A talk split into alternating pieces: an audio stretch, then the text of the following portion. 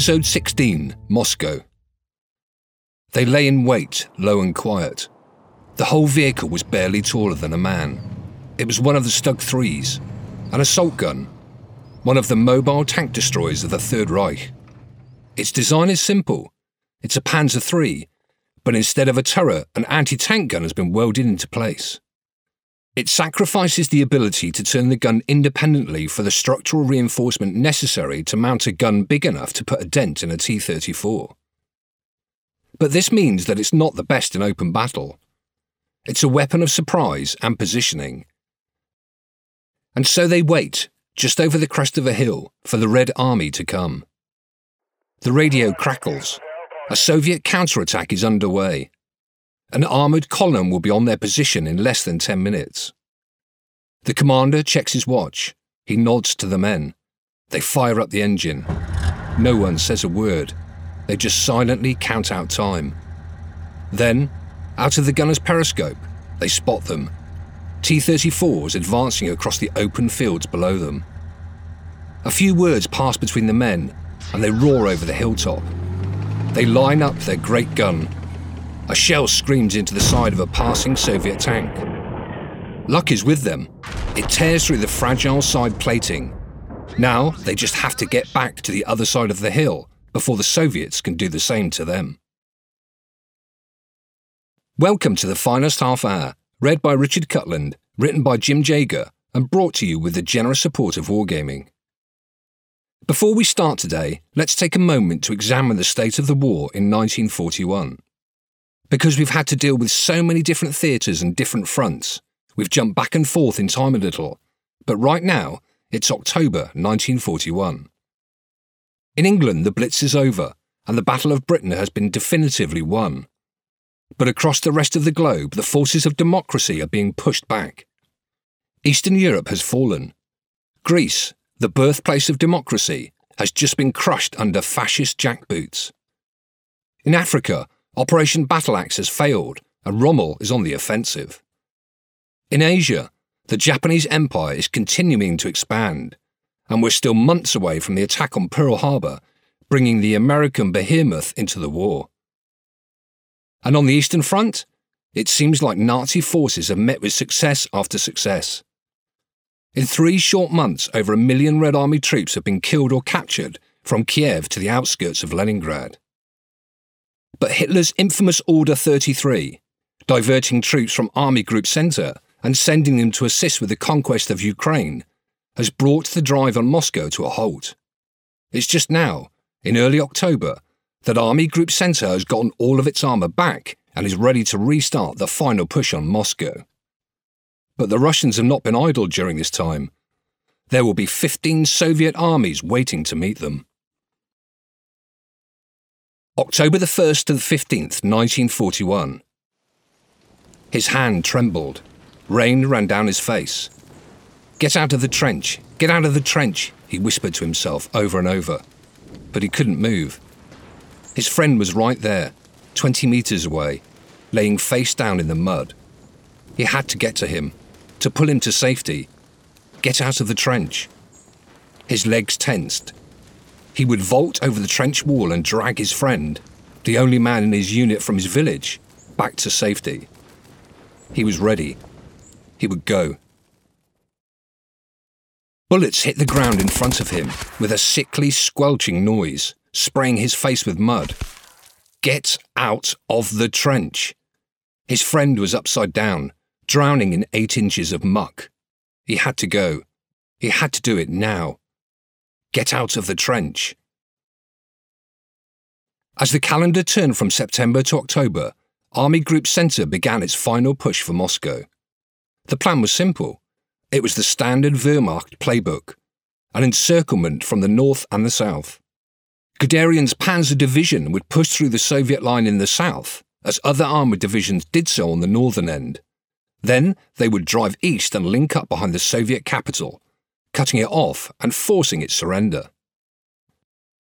The Germans outnumbered the Russians, being able to field somewhere in the neighbourhood of three men for every two the Soviet Union could get in the field. And the Russian line was made up of the remnants of the former frontline armies and hastily trained levies. though they were relatively well equipped, for Soviet industry had begun to make up for the losses in tanks, artillery, and crucially, aeroplanes that occurred during the first weeks of the disaster that was Barbarossa. The Germans, on the other hand, were beginning to feel the pinch of stretched supply lines and the immense wear and tear that came from Hitler's orders to send their armour hundreds of miles across rough, often roadless country to fight on a whole different front and then to come back again. But the operation began with the now expected German success. In the north, the Germans encircled hundreds of thousands of Soviet troops at the German town of Vyazma, a mere 150 miles outside of Moscow. In the south, Guderian's forces also broke through Soviet lines and managed an encirclement around Bryansk. But on the 7th of October, the first snow of the year fell, and on the 8th, as it melted, all of central Russia became one giant, untraversable marsh. This was the Rasputitsa. We touched on it last week, but it's something that can't be stressed enough. With the first snow and the first thaw, the Russian terrain radically changed. Dirt roads, which were the majority of roads in Russia, became knee deep mires. Supplies, which once flowed across them, now were dragged, often literally, through the cloying mud. Open plains, which had provided the perfect environment for mechanised war, became sucking pits which would leave trucks spinning their wheels and tanks sinking into the mud. And for the infantry, marching across this country was misery. Trudging through knee deep muck, every step pulling at your boots, water seeping through your thin summer trousers was exhausting. It was, some said, more exhausting than battle. So the advance slowed, and many of the troops that Guderian had encircled got away. The Soviets formed a second defensive line, and Zhukov was recalled from Leningrad to command it. But the Germans were closing in on the Soviet capital. Panic started to set in in Moscow. On the 15th of October, Stalin ordered government officials to abandon the city. When the civilian populace heard of this, chaos ensued, with people desperately trying to get out. Meanwhile, in Berlin, morale was at an all time high. Nazi official radio broadcasts said that the troops would be home by Christmas, that the war was almost won. In fact, armament production was intentionally reduced in preparation for the imminent cessation of the war. But, at the last minute, Stalin steeled his nerve and decided he would not leave the capital. Moscow must be held. October the 16th to November the 14th, 1941. Heels click sharply through Red Square. A military band plays the Internationale. Horse drawn caissons roll past, and huge T 34s rumble through. An unending river of men and machines pass in front of the Kremlin. And above it all stands Stalin. He is giving a speech that echoes across the square. A great liberating mission has fallen to your lot. Be worthy of this mission. The war you are waging is a war of liberation, a just war. Let the manly images of our great ancestors, Alexander Nevsky, Dmitry Donskoy, Kuzma Minin, Dmitry Pozharsky, Alexander Suvorov, and Mikhail Kutuzov inspire you in this war. May the victorious banner of the great Lenin be your lodestar. For the complete destruction of the German invaders, death to the German invaders. Long live our glorious motherland, her liberty and her independence. Under the banner of Lenin, forward to victory. The Soviets hastily raised another five armies and threw them into the gap in the northern section of the line. The Germans were shocked.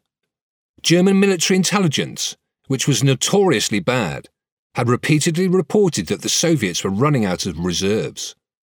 But to the men on the ground, and especially to the High Command, it was starting to become clear that they had vastly underestimated the force the Russians could muster. They prepared for an invasion against an army half the size of what the Soviet Union was actually able to field. Despite their incredible string of victories, every bullet used, every soldier lost left them less and less capable of dealing with the Russian behemoth. Still, they began to push the second Soviet defensive line back. But this time there were no enormous breaks, no wholesale encirclements of Russian armies. In the north, they forced the Red Army out of Murmansk, a mere 70 miles from the heart of Moscow. But in the south, Guderian's exhausted troops were repelled at the town of Tula. This was disastrous for the original plan, because if Tula remained intact and not cut off from the main Soviet defensive positions, any attempt to encircle Moscow from the south would have a major threat sitting on its flank. The Germans pushed on, though. They were so close to the Soviet capital, a brisk hour's drive from the Kremlin. But the German strength had run out. On the 31st of October, German High Command called a halt to operations. Too many critical issues needed to be addressed up and down the line. Supply was a disaster. Many units were dangerously under strength. Divisions were often operating at less than 50% their original capacity. Nearly two thirds of Army Group Centre's vehicles were out of commission, either due to enemy action or simple mechanical failure from being pushed too hard. The troops were exhausted. Reserves were non existent. And, even as the temperatures began to plunge, winter clothes were not available to most troops. The demodernisation of the Wehrmacht had begun. Once the most technologically advanced armies in the world, they now relied on a horse and cart system that would have been familiar in Napoleon's day. Soon they'd settle into trench fighting that was more reminiscent of 1914 than 1940. And, as the snow began to fall, and they desperately awaited the arrival of winter uniforms, some commanders issued orders for their troops to seize all the white linens they could find before burning villages, so they could use them as camouflage. The famously spit and polish Wehrmacht soldiers now went into battle wearing bedsheets, curtains, and tablecloths. In short, the Wehrmacht couldn't go on. So for two weeks they held where they were, building up their strength for a final thrust into Moscow. But the Soviets did not let this time go to waste. Zhukov organised a three ring defence for Moscow. A quarter of a million women dug trenches and built anti tank ditches around the capital. They moved four million tons of dirt by hand with picks and shovels without machines. When they were done, his soldiers had solid defensive positions to fight from and secondary lines of defence to fall back to. Meanwhile, Stalin pulled off one of the greatest PR coups of all time. As panic spread through Moscow and the populace desperately tried to flee the city, he needed to do something to assure them that the ancient Russian capital would not fall. He announced that he would stay in the city, but it wasn't enough. He needed something more. He needed to demonstrate the might of the Soviet Union to the populace so concretely that they would believe in the state, believe in the Red Army, believe that Moscow might hold. During this time, the army had been desperately transferring troops from the east. They'd broken the Japanese diplomatic codes. They knew the Japanese were not going to invade anytime soon, allowing them to transfer 18 divisions, 1,700 tanks, and 1,500 planes to shore up the defences of Moscow. On the 7th of November, the day that, during times of peace, the Soviet Union would hold parades to celebrate the October Revolution. And yes, I know it's confusing that the October Revolution actually happened in November, but calendars were different back then. Stalin ordered the newly arrived troops from the east to march through Red Square on their way to the front. Even with the enemy on their doorstep, the revolution lived on. This year, there would not just be a parade, there would be the greatest display of military might the people of Moscow had ever seen. How could a force like that possibly be defeated? Panic was quelled. The populace stayed, went back to work, converted their factories into munition plants, manned the anti aircraft guns that ringed the capital. Moscow was once again firmly under Stalin's control, due to this genius act of political theatre. But then Stalin did something monumentally stupid and, against Zhukov's urging, ordered an attack on the Germans. The Wehrmacht may have been exhausted, unable to take on the Soviets in well fortified positions, but they were certainly a match for a bevy of outnumbered Russians charging straight into them. Many of those troops that marched so smartly through Red Square would never see the East again, and every life squandered weakened Moscow's defensive line. Finally, on the 14th of November, temperatures dropped so low that the ground finally froze. The mud was gone, tanks could drive, trucks could run, men could charge. The advance would begin again. November the 15th. The world has become ice. Every day it defines our lives. We wake and cannot wash for we cannot get warm water. We go outside and our breath freezes in our beards. We chip the ice off our machines. We light fires under them to thaw the liquids that run them. Some men pray to lose a finger or a toe to frostbite, thinking that will send them home. At meals, they serve us piping hot soups when they can, but they are bitter cold by the time that you can take them somewhere to sit and eat them. If you get caught up in conversation for a moment, they freeze before you get the first bite. And those are the good days, the days when they try to make the food hot. Our clothes are thin, often reduced to rags from months of hard use. Many of the men wear babushka's headscarf, so their ears don't freeze off. And the felt boots the Russians wear are in high demand because your feet won't freeze in them. Some men even sneak out late at night, after a battle, and take hacksaws to cut off the Russians' feet so they can thaw them out and get off the boots. I've heard some commanders even order men to do this as a punishment detail. I don't know that I hate the ice worse than the mud, but I know this much. We must win, and soon, or otherwise, we will have won ourselves to death. It was time for one last gamble, one last armoured push to complete the encirclement of Moscow. The remaining mechanised strength of Army Group Centre, concentrated in the north and the south, would attempt a pincer movement to envelop Moscow and fulfill the objectives that German planning had assumed would have been completed so many months before. It was one of the worst winters on record. Temperatures dropped far below zero. In many divisions, frostbite accounted for more casualties than Soviet arms. To make matters worse, much of Army Group Centre still didn't have winter gear. Even the limited amount of winter clothing the Wehrmacht had available hadn't really made its way to the front because the supply issues caused by the Rasputitsa had forced the German High Command to choose between sending winter garments and munitions, and in the end, munitions won out. But the soldiers of Army Group Centre fought on. They pushed the Soviets back. In the centre, Wehrmacht troops made it all the way to the suburbs of Moscow. They even forced their way across the Volga before a powerful counterattack by Zhukov's troops tossed them back across the river. In the north, they made it so close to Moscow that in forward positions German troops could see the Kremlin through their field glasses. They were less than 20 miles from the heart of the Soviet Empire. In the south, Guderian's troops were just too worn out. They were once again turned back at Tula as civilians rushed out to join the local garrison in defence of their city. Guderian then tried a daring manoeuvre. He fanned out his troops so some would hold the flank against the Soviet troops in Tula, while others tried to bypass the city and rush to complete the pincer around Moscow. They never even came close. The drive on Moscow had failed.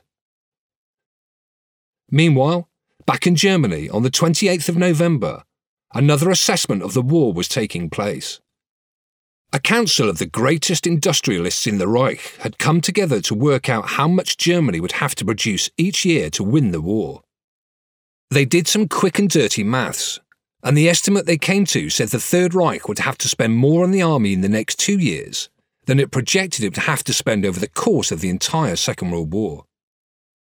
They didn't have the raw materials or the industrial capacity to sustain the type of effort it now seemed like it was going to take to achieve a lasting victory.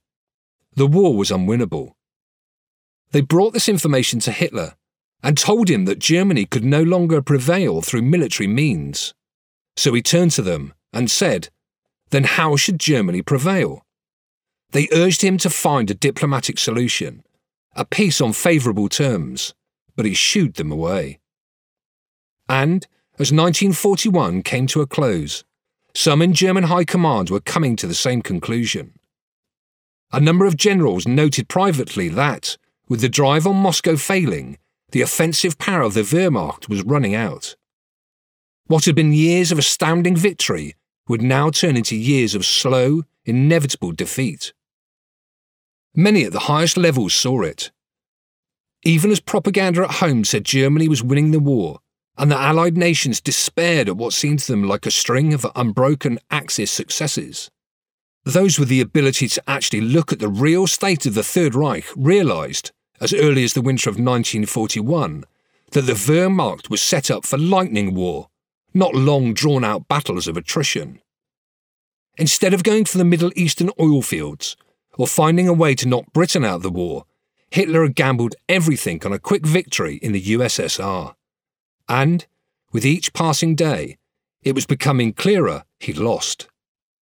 There was no way the Third Reich, blockaded from trade with most of the world, and now cut off from the raw materials it had previously been getting from the Soviet Union, could match Allied production. If the United States entered the war, which it would in a matter of days, that problem would become insurmountable. But no German general was brave enough to say this to Hitler, and so the slaughter in the East continued. December the 5th, 1941. It was like crossing another world, a strange alien place. He'd seen flooded villages with sagging roofs sinking slowly beneath the waves. He'd seen hollow eyed people clutching at bundles of rags. And then there were the chimneys. They'd pass whole towns with nothing to mark where they'd been but scorched grass and dozens of crumbling chimney stacks sticking out of the earth. Towns that had been burnt by the Soviets as they retreated from them earlier in the year, and then burnt again by the Germans as they got driven back. He realised he'd been to this place once, as a child. They'd stayed the night on a school trip. Now there was nothing here but blackened bricks and a handful of unburied bones. Charred German tanks now dotted the road in front of them. He and his crew manned a KV 1, more heavily armoured than the T 34, but slower. There'd been action here a day or two past. You could smell it in the air. For a moment they stopped to look, then rumbled forward. They'd been sent to reinforce some infantry that had become bogged down rooting Germans out of a fortified position on the hill. After a brief word with the local commander, the situation became clear. The Germans had a string of machine gun nests and anti tank guns dug in on the heights. They had an hour to rest, then the next assault would begin. They drank their vodka ration and refueled the tank. Then it was time. The charge was called. Men raced forward. Someone had a huge Soviet flag. Machine guns opened up. To the left and the right of them, men fell. Bullets rattled harmlessly off their armour. Then the anti tank guns began firing. Dull thuds slamming into the front of their great beast. He laughed. They did nothing.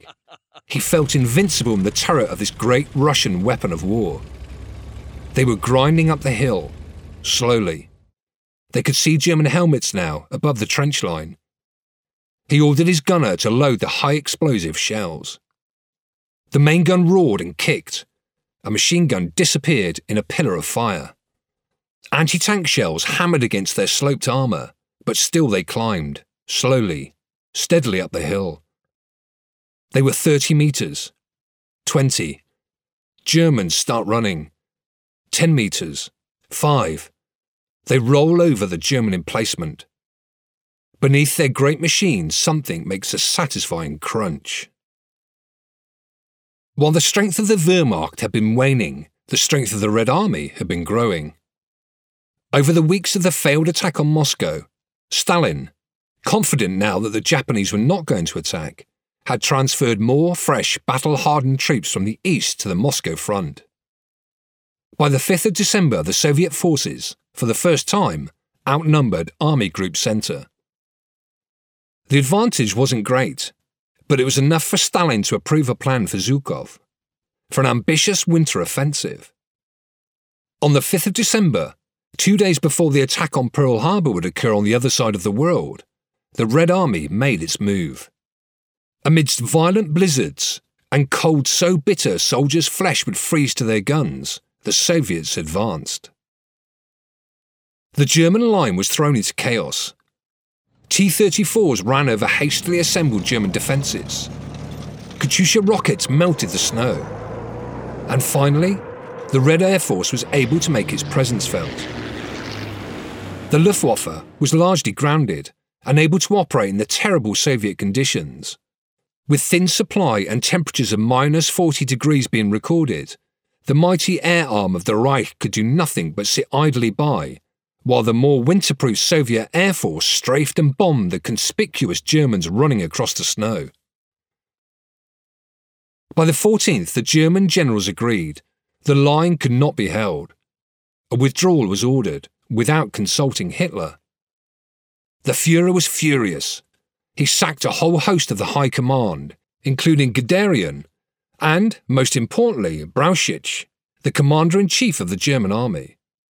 It was time for a new commander in chief, and Hitler knew just the man himself. Yes, Hitler appointed himself head of the army, he cancelled the retreat order and famously harangued his commanders, saying the men could dig trenches with howitzer shells if they had to, but there would be no more retreat. Draconian measures started to be taken.